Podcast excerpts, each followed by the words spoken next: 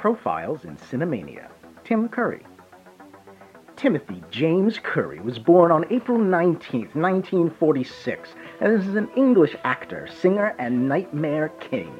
He was always destined for the stage, in that he never particularly wanted to do anything else, and it is hard to say no to Tim Curry.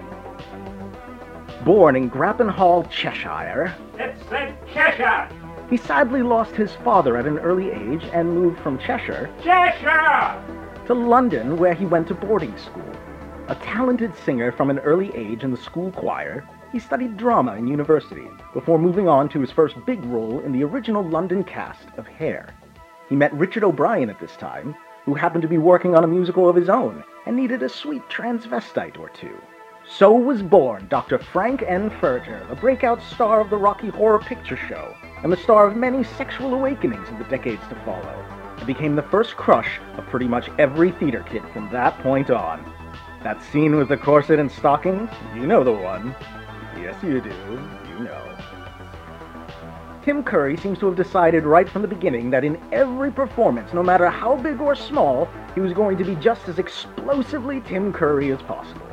Given his strong theatrical roots and singing talent, he was naturally picked up by many productions who needed a posh sounding singer without realizing they were going to get the full tomato of Tim Curry.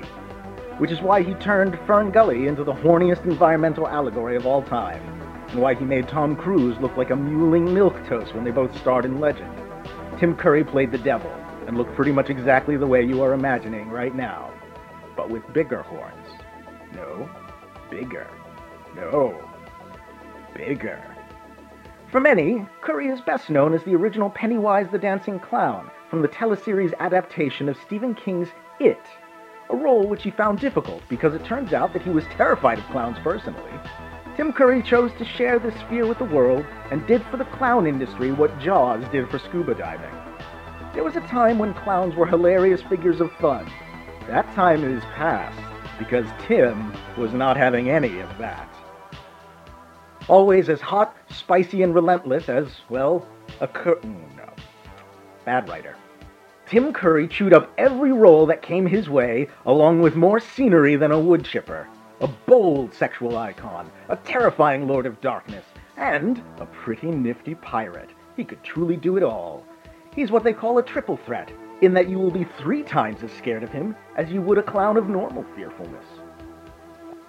Since suffering a stroke in 2012, he has restricted himself more to singing and voice acting, which we are still gloriously thankful for his work as Dr. Sevarius in Gargoyles, and our favorite villain ever on Red Alert 2. But you can still see him at conventions. He also has an active Twitter feed, and if your day needs more glorious snark because you're horny for British thespian wit, give him a follow. He'll remove the cause, but not the symptom. Been another Profile in Cinemania. This episode was written by Andy Slack and Zachariah Burke, and was performed by Daniel Scribner. Sound design and editing by Ethan Ireland. Music by Karl Casey at White Bat Audio. Profiles in Cinemania is a production of the Cinemania Society, LLC.